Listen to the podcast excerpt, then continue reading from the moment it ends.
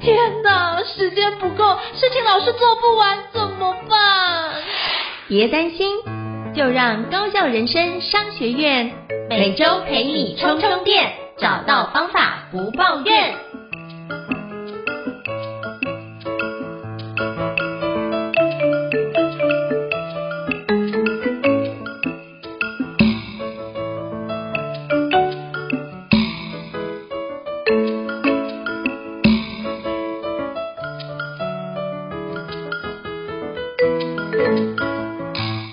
大家好，我是赵英成，欢迎大家来到高校人商学院新书访谈的节目。今天我们要访问一个作家，那叫做悠悠兰贵妃哦，那就是汪友兰老师。他最近出版的一本新书叫做《遇见真爱秘技篇》，这本书是一本电子书哦，就在电子书上架。那我看完之后觉得非常非常有趣哦。那刚好跟悠悠老师也是认识。很多年的朋友，那想说邀请他来跟我们分享一下这本著作。好，那我们欢迎悠悠老师。Hello，悠悠老师你好。Hello，胤丞，好久不见，各位听众大家好，我是悠悠兰贵妃。那本人呢叫做 姓汪，名有兰。呃，我其实正职应该说是我算是超级斜杠吧，因为我正职其实是教英文，然后在这个业界也快三十年了。然后，另外的我是那个即兴戏剧的演员，就是 improv comedy 即兴戏剧。然后还有一个工作就是这个达摩一掌金观人术的老师。那最近就出了这本书，然后刚好谢谢应纯看到，马上就是联络我说，哎，他想看看这个书，然后想做一个访谈，所以非常开心有这个机会可以跟大家介绍这本书。是，就是悠悠非常的斜杠，而且就是做非常多的事情。像之前我们要约访，哎，刚好就在有那个营队的，对，对，有营队活动哦。然后我就每次看他的那个脸书，都觉得哇，这个人真的太有喜感了，而且真的是，就是又是一位美女又有喜感，这件事情是不容易的，而且真的又很有气质。对，这个突然不知道怎么接下去，因为太多赞美。是，是是，没有，就是。我就是静不下来，然后说好听叫静不下来啦。那说实际一点，就是想要拼命赚钱。你若只靠教英文，那我的我又没有说去教那种补习班那种老师多么厉害的那种解题啊。那我都是在呃以前在就是英文的出版社工作，或在英做英文节目之类的。所以我就觉得其他我有兴趣的事情，我可以多发展，那就。刚好就是因缘机会接触到戏剧跟呃达摩一掌经这个人格分析的领域。嗯，好，那我这这时候我也就要请教悠悠，就是嗯，能够可以跟我分享一下，当初怎么会想要出版这一本就是《遇见真爱秘技篇》这本书呢？是有什么样的一个初衷，或是什么样的契机让你出版了这本书？其实我一直想要写这方面的书，但是你知道，当人啊。嗯懒的时候，那个念头就是一直悬在那里。真正逼我开始去动工是二零二一年的五月，那时候不是疫情非常的猖獗吗？然后我本来在教书，那因为我是兼职老师，所以就突然我的课都没有了。那逼被迫是因为我之前有开公司，然后有负债。我要是没有工作，我就没有钱还，对不对？还银行，所以我就会很焦虑。我焦虑的时候，呃，第二天我就在想一件事情，诶，有没有一个转机？为什么会遇到这样的事情？那我可以做什么？我就想说啊，我一直想写这本书，那我应该要动工了，趁这个时间是比较清闲的。嗯。所以我大概一个多礼拜就已经把这整本书的。这个轮廓轮形都呃写完了，然后后来又花了大概一年的时间去修啊改啊，因为自己出版你没有人帮你做编辑或是去校正一些错别字，可是我想就逼着自己说我一定要做这件事情，这是第一点，因为刚好疫情的原因。那第二点是因为我本来就有在教达摩掌经观人术，可是蛮多学生会跟我讲说他们找不到。可以看的书，有的话大概都是二三十年出的，像是芝兰老师出的。可是内容其实很多人看不懂，因为他毕竟还写的有点像那种呃八字书啊，或是什么呃紫微斗数书那种命理书，所以不是很清楚。那我就觉得我应该用我自己的角度，然后我的说的方式，然后轻松的带入这个东西，让大家知道。那当然还有一个原因是，我为什么要先写这个爱情篇呢？一来是因为疫情，很多人离婚嘛，这离婚率突然变得很高，大概差差不多五成嘛。嗯、那另外一个就是，嗯、呃，本人也是。经历非常多次的感情失败，然后我想说，我说，哇塞，真的经历太多。然后找我来做咨商个案的，也大部分都是感情上面的问题。所以我就发现，哎，那大家都有一个困惑，就是说，你看，常人家讲，结婚前、结婚后差很多。结婚前觉得这个女生很娇羞，结婚后发现哇，嗓门挺大的。然后又不是觉得老公结婚前啊很。温文儒雅，结婚后才发现这个常常会闹一些，嗯、呃，就口不口不遮拦的一些事情啊，就是吵架。所以我觉得，如果我们可以在了解对方，在结婚前或是交往前，你可以多透彻了解一点的话，可能会比较知道这个人到底跟你合不合拍。那因为大家比较对星座比较了解嘛，嗯、那我自己以前也是学过星座占星，占星其实蛮困难的。然后有的人觉得啊，星座是准啊，或是不准，不不管。我觉得，嗯，我们除了交往的时候是观察一个人的性格之外，但因为应承自己学心理学，你知道，观察一个人的行为其实没有那么简单。尤其如果，嗯，你不是那种观察入微的人，那或者是说你需要长时间跟他相处，有的人可能会戴一个假面具让你知道。那我觉得达摩奖金就是一个协助的工具，我觉得它可以是一个工具，然后我们呃比较其实它蛮简单可以去理解的东西，那又是我们中国人发明的，所以我觉得这个这个是可以介绍给大家的一个好用的武器。嗯，对。OK，好，所以你其实就我知道，就是悠悠老师也是透过这个方式有找到一个。就是很合拍的另外一半哦，所以就我想说，这次应该就有相关的一个偷偷邀请你跟我们分享一下。那如果是您的话，我想要请教你，就是你会怎么建议读者怎么阅读这本《遇到真爱秘籍篇》？他该怎么阅读或使用这本书呢？可不可以邀请你跟我们分享一下？好啊，好啊。嗯，其实它是需要透过你的农历的生日，然后去排出一个命盘出来。那因为排盘这件事情，我其实那时候有点后悔，说我没有写得很仔细怎么去排盘。但是我有留下一个，你可以在 YouTube 上面看到一个影片，是我跟我老师一起合拍的。那我们在这影片当中有告诉你怎么去排出一个命盘。可是因为有的人会觉得说，我第一次认识一个人，我总不好意思，哎，那个出生年月时间 来一下，对不对？这很尴尬，所以我里面就告诉你用观察的，所以你可以说，比如说你知道这个人出生呃生肖是属兔子，像我一样是属兔子的，那我就会举出呃属兔的名人有哪些，因为我们从名人去记会比较容易记这个东西。然后属兔的人有什么样的个性？说比如说他很很静啊，很害羞啊。讲到这个呢，我我就要问应成一件事情，应成，嗯、我们这认识这么多年啊，你你觉得我是害羞还是很奔放的一个个性？我觉得看情情境诶，看情境嘛。对对对对，因为其实，在上课你是很认真，但我觉得你要能够，如果那个需要，你可以比如说炒热气氛，你就会放得非常非常开。对对对，所以我觉得你不会是从，所以我会看情境去看这个部分，而不是说，哦，就是你一直都是，比如说大啦啦，或者是哦笑声非常的爽朗啊，这件事就觉得你是一个非常放得开的人，我觉得倒不会是这样看。欸、对啊，果然心理学厉害哦，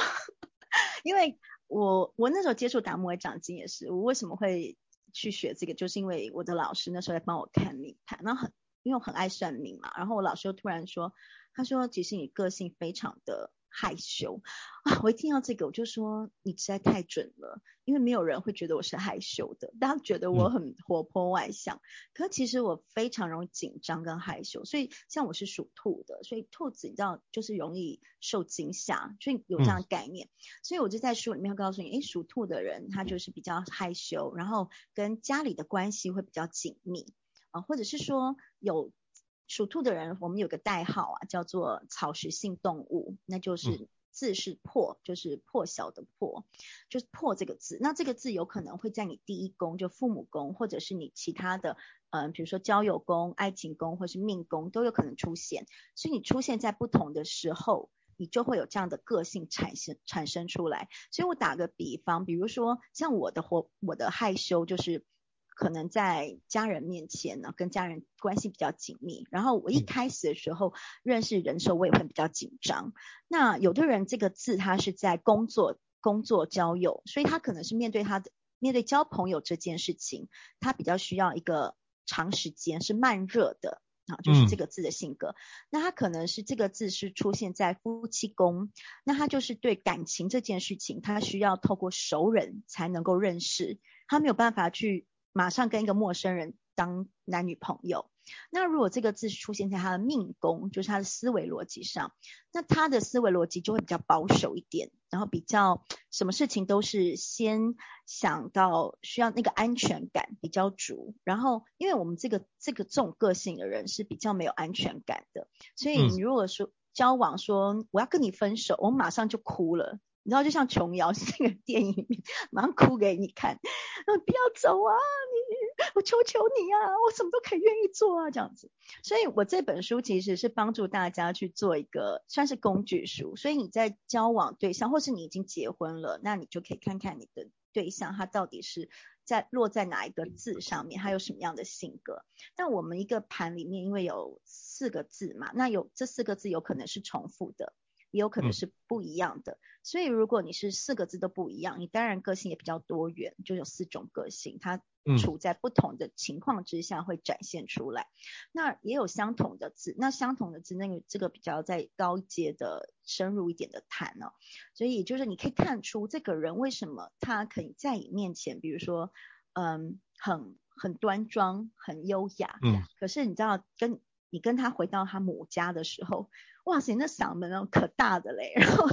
跟骂起兄弟姐妹，哇塞，那个恰杂爆，你就想说，哎，这是我认识的对象嘛？又是就是因为他的那个字，在那个情况之下，他的性格展现出来了，对，嗯，所以我觉得这个书就是当做是一个工具啦，但你不能说，呃，每个人是不是一定都是这样的性格？因为，呃，就像应成，你学心理学知道，其实我们性格有一部分是。天生的有一部分是家庭教育，有一部分是社会教育，嗯、所以我觉得这是给你做一个参考，一个参考，然后怎么去跟对方相处。当他在这个情况之下，比如说突然情绪化了，突然变得很公主病、大小姐，或者是王子病，你要怎么样在第一时间可以掌握说，诶，他是焦虑哦，那我怎么去安抚他的情绪？怎么让他的焦虑先解除？他解除他的焦虑，你们的沟通后面才会有效。那当我们自己也是，为什么呃对方会说了一句话，然后你就暴怒，可能踩到那个点，像是有的人他会觉得呃不喜欢被人家当成是笨蛋。好，比如说假设，比如像像我就有这样的个性，我有这个字叫难修罗，我明明就知道这件事情要怎么做，可是如果旁边的人，尤其是家人，还要再叮咛我一遍，我就会觉得你是很不相信我的能力，是不是？你知道那个瞬间你的脾气就会起来，那家人就会觉得很莫名其妙，说：“你、嗯、怎么突然发脾气？”或是另一半觉得你怎么突然就不爽？那是因为我们有一个地雷，那个地雷就是我不被信任，跟你不相信我有能力啊，你看扁我的感觉。但说坦白，这是我们自己的内在的小剧场，可是别人不知道。所以当如果你可以。利用达摩一掌经这十二个字去了解对方的时候，你会知道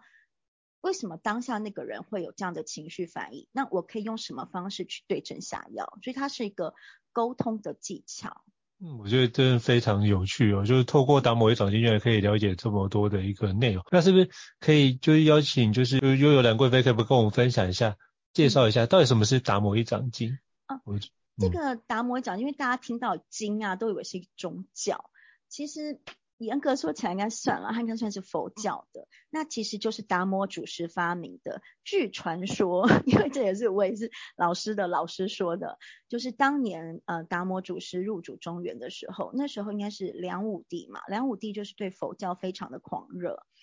嗯，所以他跟梁武帝本来就不合。可是因为很多人就进入寺庙里面，因为第一个就是国家动荡不安，对不对？那没有饭吃，那就去庙里吃饭。然后红尘就男女朋友太多，嗯、就去庙里避难。然后或是哎，真的对这个佛经有想要了解，他就去当这个僧侣。可是因为太多人进来，所以这个住持就会很头痛说，说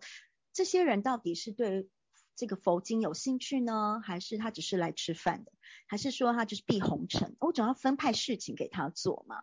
所以他们就跟达摩提出了这样的一个疑惑，说不知道怎么办。所以达摩祖师就闭关九年，就发明了这个达摩一掌经。那为什么叫一掌经？其实它是利用佛家的六道轮回，就是所谓的嗯佛道、仙道、修罗道、人间道、动物道跟鬼道这六个道，然后再拆成阴跟阳。好，阴的意思就是比较内敛，个性比较收；阳就是比较奔放，比较外显。那它就变成有十二个字，就是六二十二十二个字。那你透过这个命，总不能说 拿一张拿一支笔，然后一张纸开始在那边算，这样实在是很难看。所以当有人来了，然后他就问，比如说应承了，哎呀，这个赵兄啊，你要进来是吧？来，总叫大家都会来，都会先报自己的八字嘛，出生年月时间。那以前都是用农历，他只要说他是这个生肖是属龙啊，那这个住持就在手后面就开始背在后面开始算，因为这就是一个盘。我们手掌可以是一个盘，嗯、对对对，所以就开始算，然后哦，你是几月？哦，你农历几号？哦，你几点生？啊，卯时生啊，就住持想想啊，这个人就是非常聪明啊啊，对这个佛法很有研究，哎，那就罚就让你去抄经书，好，整理这个书库。啊，要是进来的呢，就是一算，哎，这外面这个情债太多了，然后就。可能就让你去这个做一些其他的事情，哎，那如果又又算算说啊，你就是外面没有饭吃啊，所以进来吃饭的，那你就去做打扫的事情吧，那佛经就不用抄了这样子，所以他就可以很快的分门别类这些人做什么事情，所以这个就传就是传在这个佛门子弟里面，所以为什么这一套学问它没有像八字或紫微斗数这么的 popular，就是因为他当年其实是传在这个佛。佛门这个里面啊，就是住持才会的。那是后来呃因缘际会，就是慢慢的有人知道，然后开始把这东西往外传。那他通常比较搭配跟八字在一起看，看这个性格。那也是这样子就，呃应该说这故事实在太长了，我怕时间不够。但我就是因为因缘际会，透过我的老师去给他看八字，很简单，就是又是感情不顺嘛，然后就。看了一看，我就说这个东西好有趣。为什么四个字你可以把我个性看得这么通透？我没有要知道什么时候什么时候有真命天子，但是你把我个性讲得这么通透，我觉得不是一般的命老师可以做到，所以我就鼓励我的老师去开课，然后就开始跟他学习这个门派这样这个流派的东西。所以这样子也差不多十多年了。原来这中间有这样的一个故事啊、哦，然后发觉呃这是一个非常特别的一个环节，所以反而是你是。促使你导师开课的一个幕后最大的推手，真的，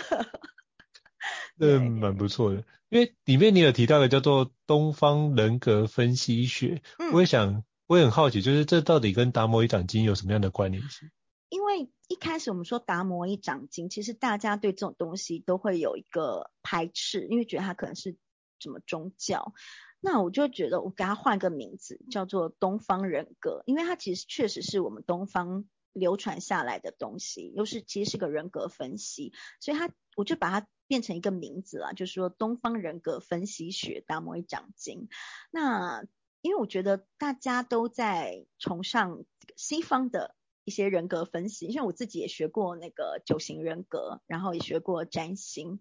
所以我就想说，哎，我们东方人其实有一套学问，其实蛮简单的，用生肖，然后用简单的，你知道这个人的出生年月的时，那个出生年月日，就可以排得出来。所以我就把它用一个名字，因为用东方人格，大家比较容易接受。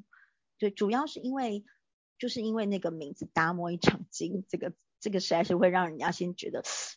你要。逼我入宗教，然后第二件事就是你该不会叫我吃素吧？然后就很多人就就开始嗯，然后可能基督徒就说啊，这是什么东西啊？我是基督徒，我就我就嗯，那我自己是天主教徒嘛，所以我就说这一开始这确实会让人家有点却步的感觉，这样子。嗯，是了解，原来是用这不同的方式让大家可以用各种角度可以去理解。那我也想请教，就是悠悠兰贵妃，你觉得？除了学习达摩一掌经，除了让你更了解自己之外，嗯、那你怎么透过达摩一掌经的学习，帮助你找到你目前觉得非常理想的另外一半呢？我其实应该要先讲，就是有个层次性的。第一个是我先，我我的对呃呃，我男朋友还没出现之前，我先用在我妈身上，因为 我为什么会去学命理，就是因为。我实在是摸不透我妈的个性，因为她真的说风就风，说说风就变雨，你知道吗？然后就是一个皇太后啦，然后我就觉得好难跟她沟通，她也觉得我很难沟通，她也觉得这个女儿就是不孝，然后都跟她不一样这样，所以我就先用在我妈身上，就当她生气的时候，就先冷静想，现在到底是什么情况啊？我踩到她什么雷啊？那嗯。我怎么用在自己感情身感情上，是因为我当然因为今刚前面讲我我交往过很多对象，然后我同我那时候都觉得是别人的不对啦，因为但你知道永远都会觉得是别人不对，不会觉得自己的个性的问题。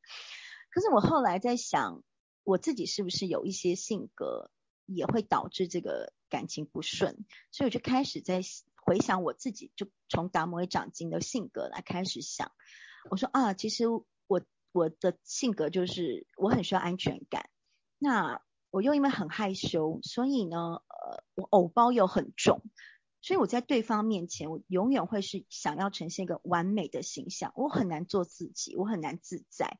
呃，要出门我一定要精心打扮，然后吃东西要优雅，然后很简单，男女交往绝对不能说些不堪入目的话，这样子 不堪入耳的话，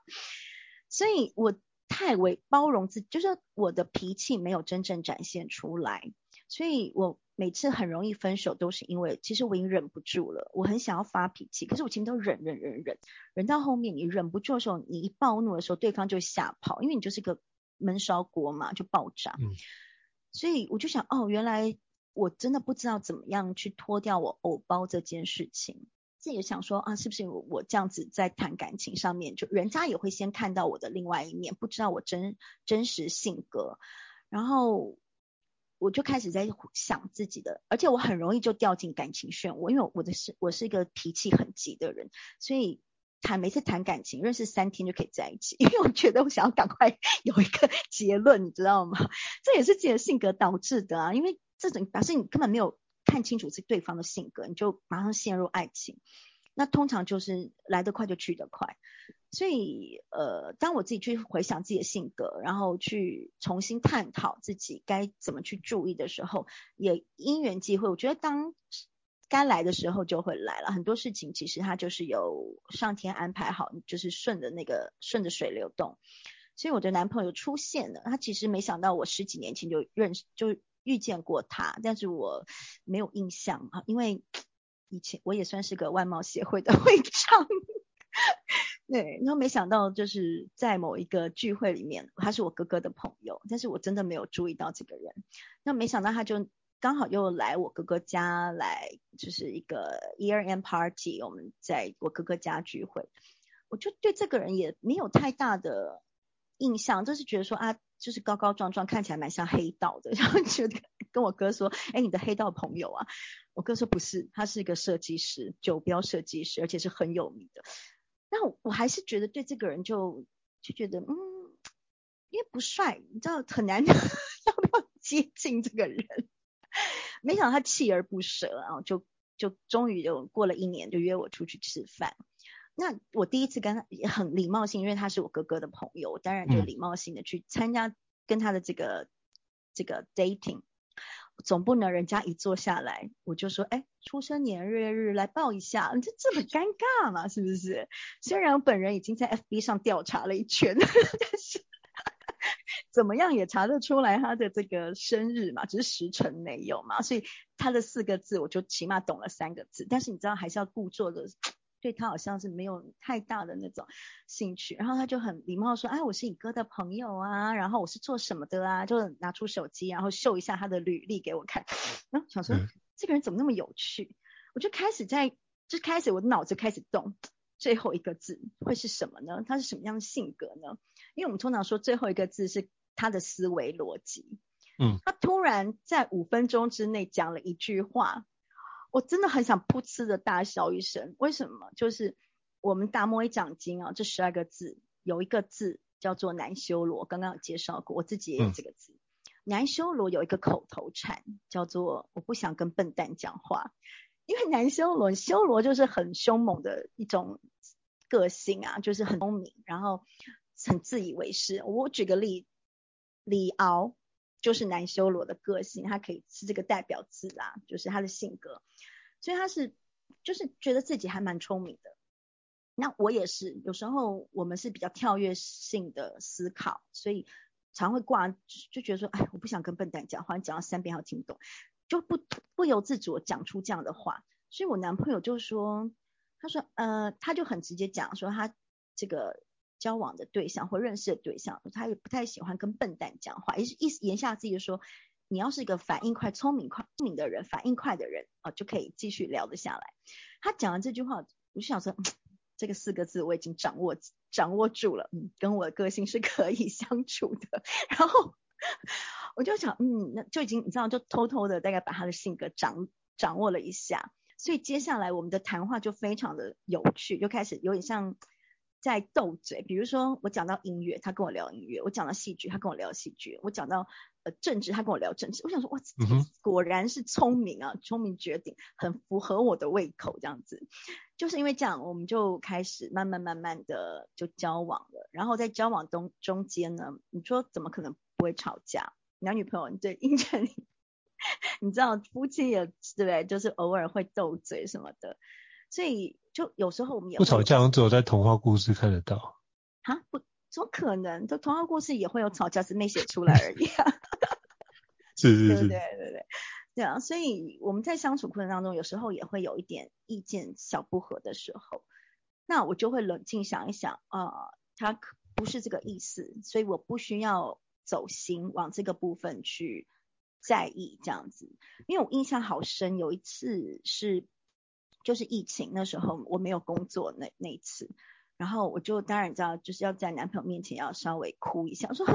我都没有工作，没有钱怎么办？因为其实前面他已经安慰过我一次，就是用简讯的方式打个笑脸，然后抱抱啊、亲亲啊、摸摸这种的，就是想敷衍我一下。所以晚上聊讲电话的时候，我就想要他嘴巴上再再安慰我一下，就没想到你知道难修罗就是不太会安慰人的。所以他就直接忍不住，他就说：“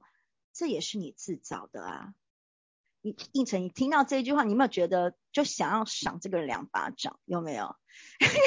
你想要被安慰，就他竟然说：“这也是你自找的啊。”那么多学校想让你去当当这个。专职老师是你不要的啊！你现在做兼职就是没有工作，没有工作你就要忍受没有钱，这就是一样的嘛。我以前也当过这个 freelancer，所以我就忍受半年都没有薪水啊。然后就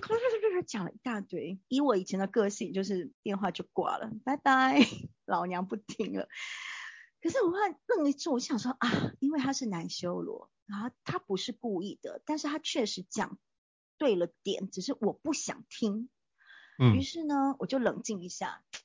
我就不讲话，他也很机灵，他就突然讲到没声音，然后他就说，嗯，对不起啦，我也不是很会安慰人，你知道还是有个面子嘛，我不我不是很会安慰人啊，这种语气，然后我就开始用演员的角色，就开始，baby，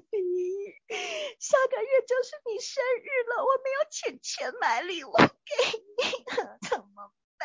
然后结果他也很识相的，马上找台阶，他就说没关系啦，那个我们两个只要在一起就好，天天都是情人节啊，你没有钱你就开口跟我说就好了嘛。可是我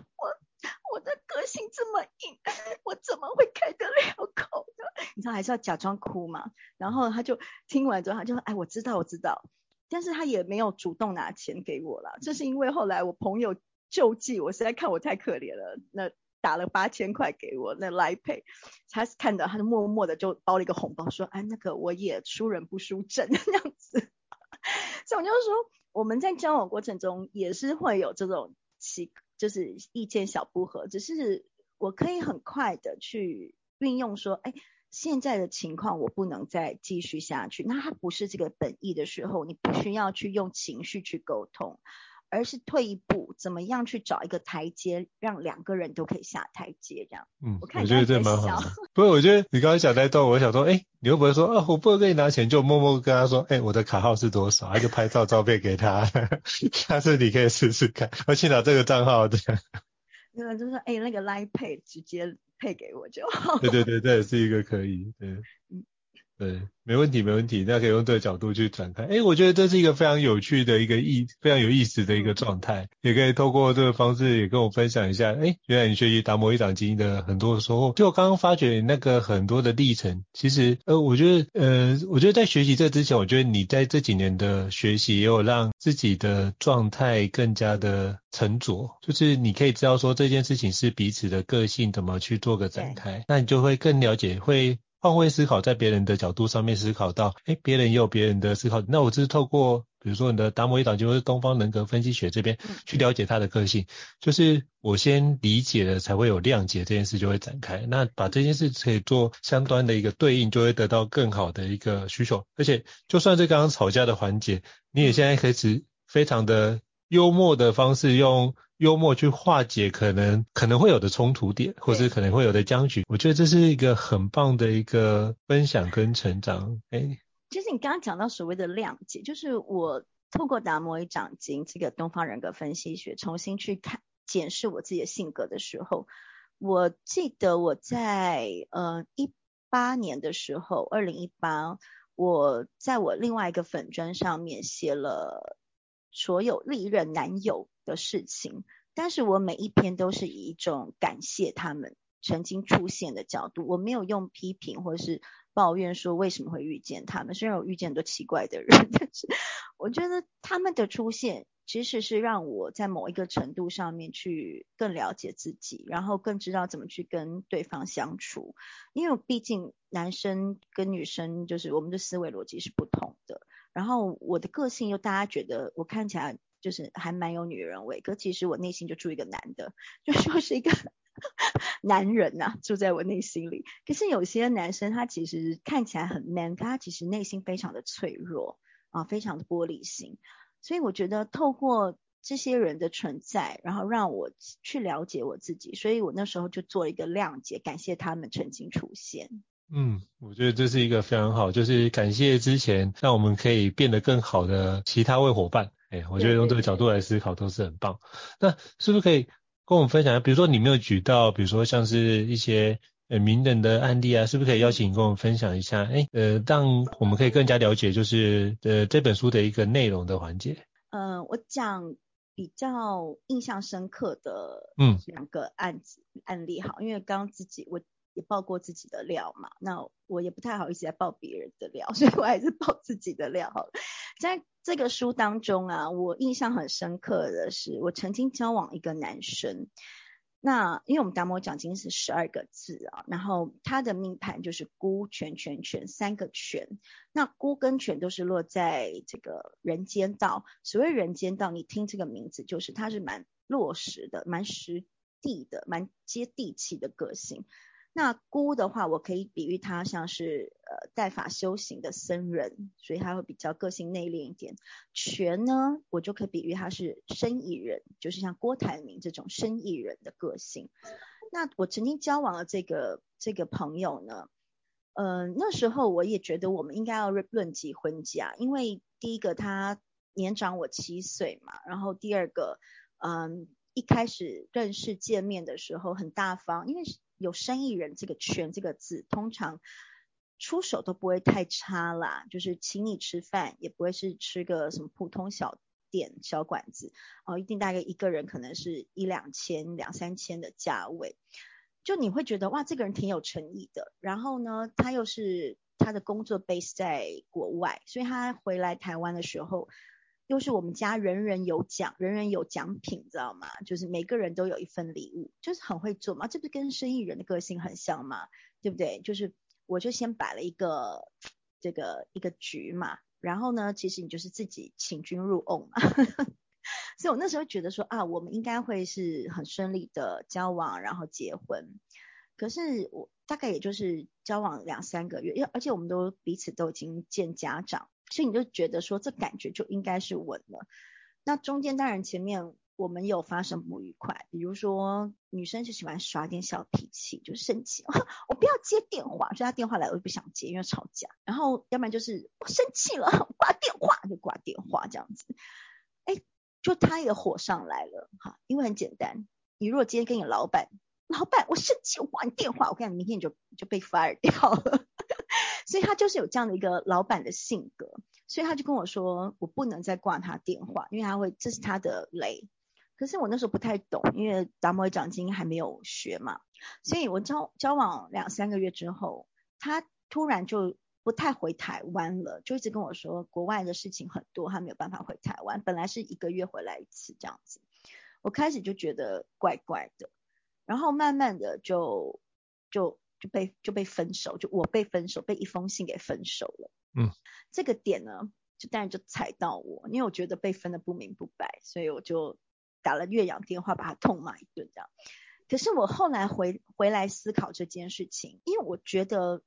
我没有做错任何事情，但是我在相处过程当中就回想，原来他就是用一种老板在观察员工的角度，也就是说我没有过试用期啦，所以我的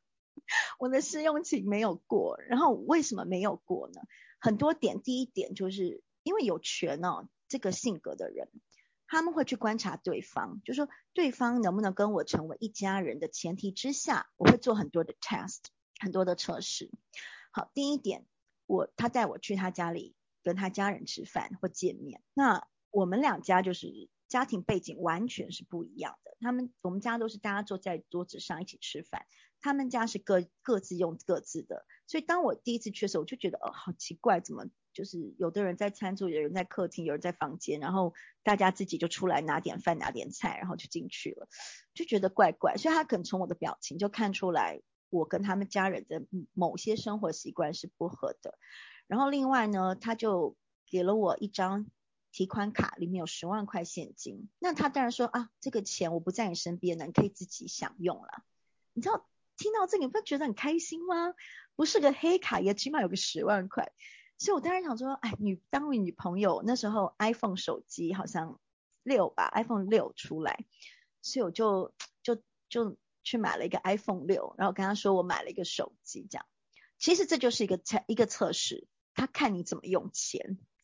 然后这个就没有过他的关啦，就是我可能就花钱不手软，花他的钱不手软，然后。后来呢，我当然有就是拿钱，就是带他父母去吃饭啊什么的，但是我都要跟他报账，就说啊，我花多少钱，花多少钱。剩下你知道，我们分手的时候，他跟我说，哎，你那个十万块剩下的钱还给我。你说我大概用了两万，就剩下八万要还他。这就是老板嘛，对，他是在检验你。那我后来想说啊，原来这就是他的性格啊，他会不用不同的方式来检验。他虽然可能。给了你一张一个一个网，可是你要知道哪里会有刺，你要自己小心。但你不小心，可能就被他那个网给网子给就是网住了，他就发现啊，这个太笨这样子。所以我就觉得我好像是被他观察的人。所以透过达摩掌经，我后来再重新去看他的性格，我才知道这个人跟我真的是没有办法合为一体，因为我觉得你处处都在观察我，然后不信任我。那我觉得这样的相处其实是是辛苦的，对。嗯。那另外一个故事呢，我是一个我一个朋友朋友的事情。呃，我在在最后一个字“饿鬼道”那个“饿”，饥饿的“饿”，哎，对，呃，那个“饿”，困饿的“饿”那个字，呃，有讲到这个朋友。那后来我们就没有当成朋友。为什么？因为他在感情上面有这个字，所以他其实在感情上面是蛮困困顿，就是说比较世人不清啦。所以我每我那时候在他身边当好姐妹的时候，我常常会听到他一下就跟这个人在一起，一下就跟那个人在一起，一下就这个分手，一下那个分手。那你知道姐妹就是这样，你就会去安慰他，或是嗯。而且你知道严重到，他会跟我说他不要来公司上班，我就很紧张啊。要不然就跟我说他移民美国，你知道吗？嘿，好严重，很严重，因为他就觉得他怎么就感情不顺啊什么的。可是我就后来跟他说，我说因为你从来没有仔细去看过这个人跟你合不合，你只是呃一时兴起，然后觉得说，哎，这个人可以呃跟你吃喝玩乐这样子。那我觉得交往对象。吃喝玩乐不是永远的，应该是可以有话题聊，然后互相去呃扶持，然后需要一起度过一些难关的时候，可以互相帮助啊，或是一起享福，有可能比较理想化。但是他觉得他就是想孤，就是孤单寂寞冷，就这么简单，就是孤单寂寞冷，因为他已经是呃五十几岁的姐姐，然后又离过一次婚，所以。在他的感情世界当中，我就一直不断的看到他的各种奇怪的重蹈覆辙的的的事情发生。可是怎么跟他讲，他真的都听不进去。就是像这个字一样，他们永远会是后知后觉。比如说一开始交往，我就跟他说，我觉得这个男的不太 OK，因为我们会一起吃饭，然后就你就会观察，我觉得嗯，这个人好像哪里怪怪的。但是他就说没有啊，他对我很好啊。然后比如他会帮我洗内裤啊，我就说这个点好奇怪，怎么你帮帮你帮会帮你洗内裤就可以跟他交往的意思吗？然后或者是说，嗯，他很会唱歌啊，很有才华，我就是爱上他的才华。我就说不是吧，才华不能当饭吃吧。所以在几次的状况之下，我跟他讲，他在他比较听不进去。那当然就当然就会分手，所以我觉得有点累，就是当他的朋友，我当的有点累，我觉得好像他听不进。那因为他们是比较后知后觉，说当对方真的呃被我们所预料他会做那些事情的时候，比如说外遇、劈腿，或者是说有些问题，他会很后面才会说哦，原来他会外遇。我心想说，一开始你不就知道了吗？你看。你从别人手中把他抢过来，你就 知道他应该 会有这种习性吧。所以他比较后知后觉，然后在分手之后，他会在那个那个泥沼里面出不来，他就一直转圈，一直问我说：为什么他不爱我？为什么他不爱我？为什么他不喜欢我？我又怎么了？我怎么了？你会发现，你怎么跟他讲，他都没有办法，就是 move on，他会一直在那个圈子打转打转。直到有另外一个人出现，带他去吃喝玩乐的时候，他就会开始转移目标，然后就会跟那个人在一起，就又下去另外一个漩涡里面。所以这两个个性是我在做个案的时候，其实还蛮常遇。当然，其他的性格我也常蛮常遇到，只是在写书的时候，我就拿这两个故事来来下笔来做，印象很深。嗯，我觉得这是一个很棒的分享，就透过这个方式，其实，呃，其实你用达摩一掌经或是用东方那个分析学，其实很，我觉得很重要的一点，我听下来是，透过这个方式来了解我们自己，可能过去你可能经历几次不顺利的一个感情状况，它到底自己在里面发生什么样的一个 pattern，然后去找出那个症结的缘由。然后理解这样的状态，然后看看之后如何去觉察到这件事情，并且有意识的去做自我的调整跟自我的修炼，把自己可以成长到遇到这样的事，也可以用不同的方式来做阴影。我听起来的，它比较像是用这样的角度来去做观察的部分。对，确实确实，它就是有一个 pattern，你可以去发现，不管是你自己或是对方。然后当这个，我我觉得最好用是当有纷争的时候，嗯，怎么用最快？因为你说改变一个人的性格绝对不可能，尤其我们已经到这种中年 后期，怎么改变那真的很困难。但是你说改变自己其实也很难，就是我们可以用最快的时间点冷静下来，然后想一想。诶，我怎么去解决这件事情，让它可以是完美的落幕？我书上没有写。有一次，我举个例子，因为我觉得我的个性就是这样，其实平常都好好的。那我的点很简单，就是不想被人家当笨蛋。然后呢，第二个就是我我其实还蛮重视我身边的朋友或是家人这样子。有一次在他在我男朋友他的朋友家聚会，那他们都是很这个艺文界的人，或是演之前演艺圈的呃幕后的人这样子，他们就在讨论一部戏叫做《瀑布》，我不知道你有没有看，就是贾静雯演的那一部。他们可能对中岛有一些他们认为的想法，可能就比较不太合拍啦，就这么简单。可是因为贾静雯是我的小学同学，然后又刚好又是拿了金马影后嘛，所以我当然觉得，诶，我同学演得很棒，我们也我也看了这部戏，然后我觉得很有感觉，我就觉得这部戏非常好，所以他们就觉得，因为他们没有看，就他们只是一个人的那个想法，就是说啊，他们觉得这个部戏还好啊，普通啊，什么什么的，我就越听越生气，因为我平常不太那么不是很容易发脾气的人啊。就很算随和，嗯，我越听越觉得你们都没有看，怎么可以随便批评，而且还批评我同学，然后怎样就很火大，我就突然就拍桌子，你我那脾气一上来的时候，真的谁也挡不住了，就我就拍桌子啪一声，然后站起来，我就说你们怎么这样子乱骂人？你们都没有看那电影，而且我告诉你，我同学贾珍就是演的很好，什么 狂骂一顿，生气了，我男朋友。他很聪，他很厉害，他有个字叫做，就是第一个字叫福，福气的福。嗯，他有一个字在这个夫妻宫，他就是一个很快、很幽默的个性。他看这样子，他就悠悠的说：“baby 呀，你现在应该把脚放在椅子上，这更有气势。”我我我当场听，他就是给我台阶，我不能继续再生气，因为当时大家都愣住，然后突然看到我。这样发脾气，然后我就说哦，那等一下哦，我们再重来一次，action，就当场把那个气氛啊，本来凝结的，突然就化解了。所以我就觉得啊，我意识到我自己的冲动跟不理智的时候，然后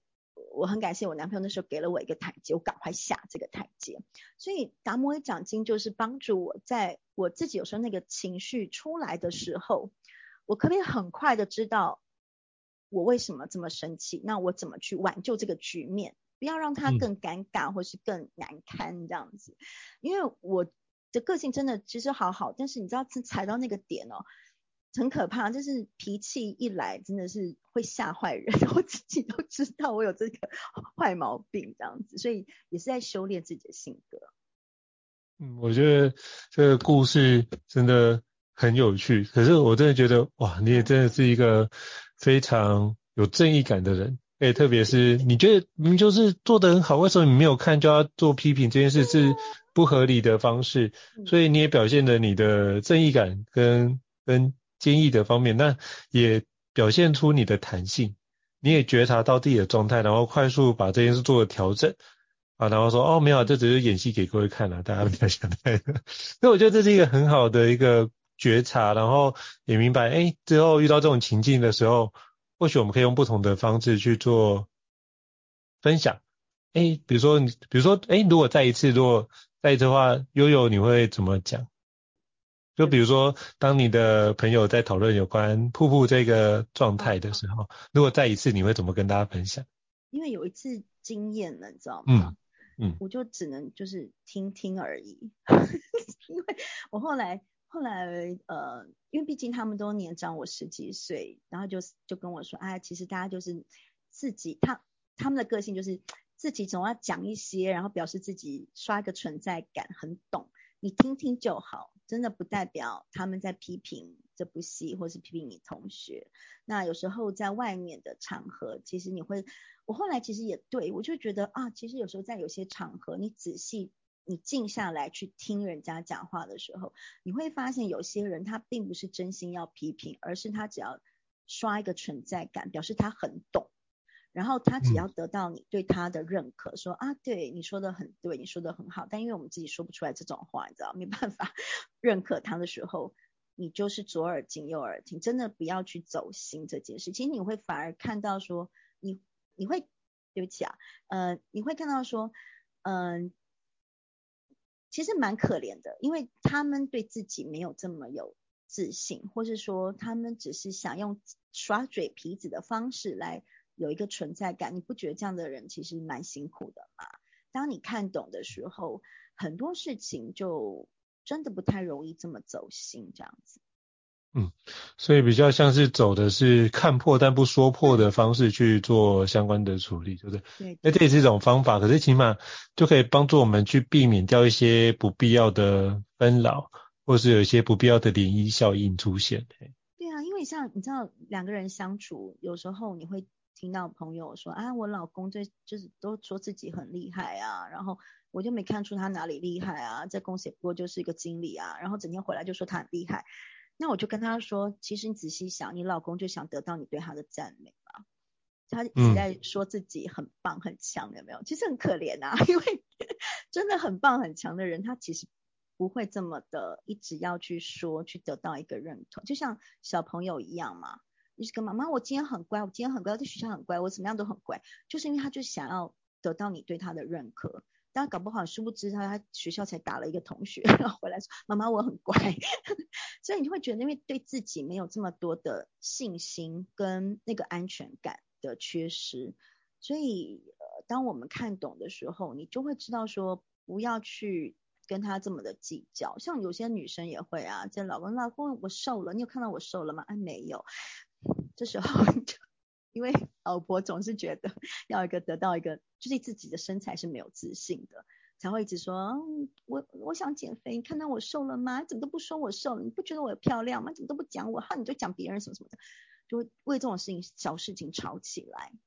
所以我觉得这个书只是告诉大家说，有时候我们呃先学会冷静，然后怎么去用另外一个角度来解析这个人。他说话说出来的意思，其实也显现出他自己内在的一个心境。嗯、那你看懂的时候，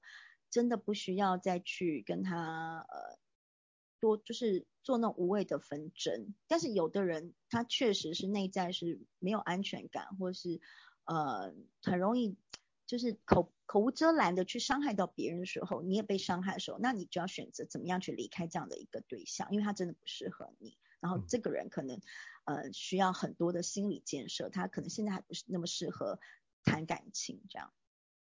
了解，我非常感谢就是悠悠跟我们分享这么多，呃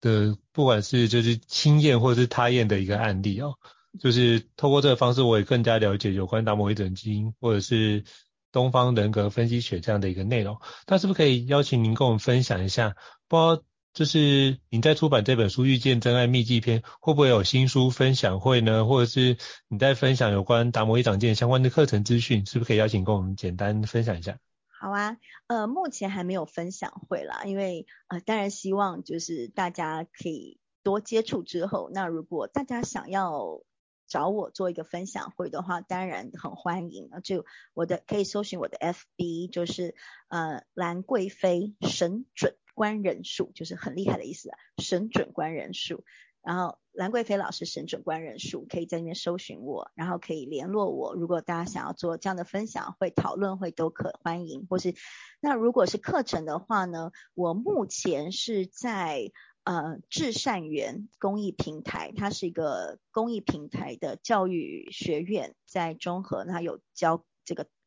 观人数的课程。那这个地方它是。不收费的，大家就给个押金，但是不收费，所以我等于是无酬的一个方式教会大家。那如果要上进阶班，我们才会有收费这样子，所以大家可以去搜寻至善园，至就是至善至美的至善，至善园公益平台。那现在课程我每个月会有一一次的讲座，然后会那已经开始。这个月就今年开始是第二次了，然后三月是第三次。那随时加入都可以，因为我前面都会再带，再重新再稍微讲一下，然后同学们都会互相帮忙。所以大家如果对这东西有兴趣的话，可以先上一个这个免费的课程听听看。对，然后如果大家想要就是邀请我开课的话，也欢迎。对，因为我我真的很需要经纪人 或是助手，我觉得就是有人没有那么积极啊，做这件事也是我的缺点哦，就应该要呃有很积极的去 push 推课程或什么的，但我也想说就是顺其自然慢慢来，所以先出书让大认大家认识这个东西，那有什么问题的话，也欢迎大家就是在 FB 上留言给我啊，或是 Mess 那个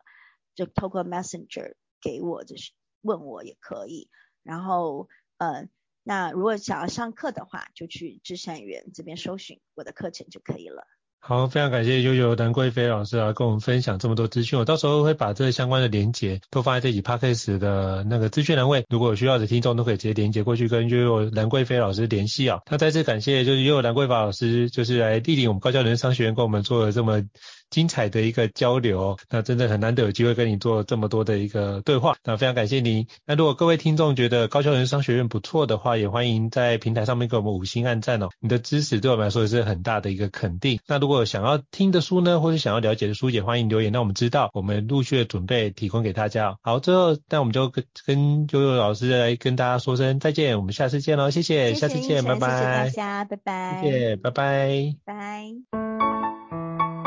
高校人生商学院，掌握人生选择权。